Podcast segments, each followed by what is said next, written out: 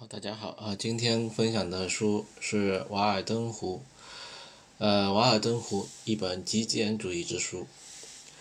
这篇读后感是我二零一九年三月十八日发布在微信公众号“逆水行舟读书会”上的。现在我来跟大家分享一下。我和梭罗之间呢有将近呃两百年的历史距离了，但我却感觉我和这个人一见如故。看梭罗的名著《瓦尔登湖》，嗯，它不是小说，没有什么故事情节。虽说是散文集，但经过翻译后的描写和议论，也几乎让我看不下去。可奇妙的是呢，这本书似乎它有一种东西一直把我吸引住。三十岁的梭罗没有妻子、儿女，没有金钱，他像苦行僧一样放下尘世。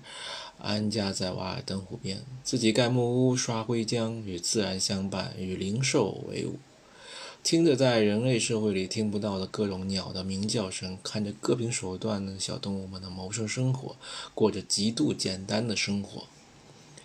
衣服穿破了，自己打个补丁，食物啊，只需要面包和蔬菜，没有电灯，没有现代生活里的一切电器。白天耕种、看书，天黑了就睡觉。他还算了一笔账，写在了书里，告诉我们他开这座小木屋的花的钱啊是多么的少。早上，梭罗会外出耕种粮食和蔬菜，他说只要劳动一两个小时就能维持自己最低限度的食物需求。他认为人只要吃点面包、蔬菜，营养就足够了。为了获得非必需品，让自己付出啊额外的劳动和消耗是没有必要的。他中午会打个盹休息一下啊，醒来后再看两个小时的书，偶尔下午出去消遣一下，钓个鱼、打个猎，或者去拜访一下邻居。他认为人们所谓的娱乐和感官享受也是可有可无的，把劳动当作娱乐消遣就可以了。他喜欢钓鱼、打猎，这些活动对他来说既是劳动，又是他的娱乐消遣活动。有一天啊，梭罗去拜访了一个爱尔兰的农夫，这个爱尔兰农夫租着地主的土地。每年只得到不成比例的报酬，生活拮据。但是这个爱尔兰人和梭罗想的不一样，他需要很多很多的食物，比如黄油啊、牛肉。为了满足他的这些欲望，他要比梭罗消耗更多的人体燃料，付出更长时间的如牢笼般的劳动来获得。上一个欲望被满足，下一个欲望又紧接着诞生，恶性循环。而这个爱尔兰农夫对此却不自知。因为现在吃上了那些以前吃不上的食物，所以觉得自己比当初在爱尔兰生活时过得更好了。梭罗问农夫：“为什么不去钓鱼吃呢？”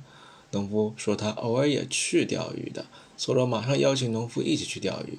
结果那天，梭罗随随便便钓到了一长串鱼，农夫只钓上来一两条。农夫抱怨是自己的位置不好，运气不好。但就算和梭罗换了位子，呃。农夫还是钓不上了鱼。梭罗认为这位农夫为了一些可有可无的欲望啊，在浪费劳动、浪费时间，把自己的一生都耗费在生计上，是不明智的。他认为人应该勇敢一点，去追寻自己的本心，要敢于过自己梦想的生活。梭罗在书中大篇幅地描绘了瓦尔登湖的美。瓦尔登湖且深且蓝，清澈无比。物种丰富，四季的风景都饶有趣味。瓦尔登湖的美与其他邻近的被人类破坏污染的湖泊形成了鲜明的对比。但是，如此美丽绝尘的瓦尔登湖也正在日益遭受人类的破坏，让梭罗更加坚定地认为，人类应该控制和降低自己的欲望需求，求得大自然的。健康，同时也求得人类自己的健康。王东岳有一本书叫《物演通论》，提出了一个概念叫“地弱代偿”，认为万物不是进化，而是演化的过程。万物演化的方向是越来越弱，生存度越来越低。但是作为补偿，万物的属性会越来越丰富。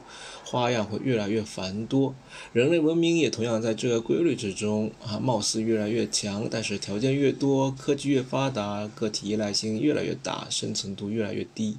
也就是说，实际上个体对自然环境的适应能力越来越差。梭罗所做的一切，仿佛就是在反对这种演化。他把自己抛回接近野蛮人的状态，放下那么多的依赖条件，放下对。对物质的无度追求，为的是增强个体的生存能力、适应能力，从而过上自由的生活。这也正是我所理解的极简主义的内涵。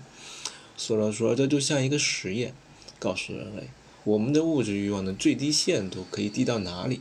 当然，我们不至于要像梭罗做的事业那样极端，但我认为，在这个物欲横流的时代，我们可以往梭罗的方向去靠一靠，给物质生活做一些减法，让自己依赖的条件能少一些。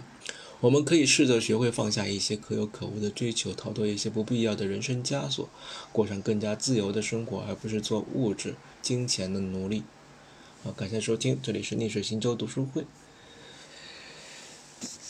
再见。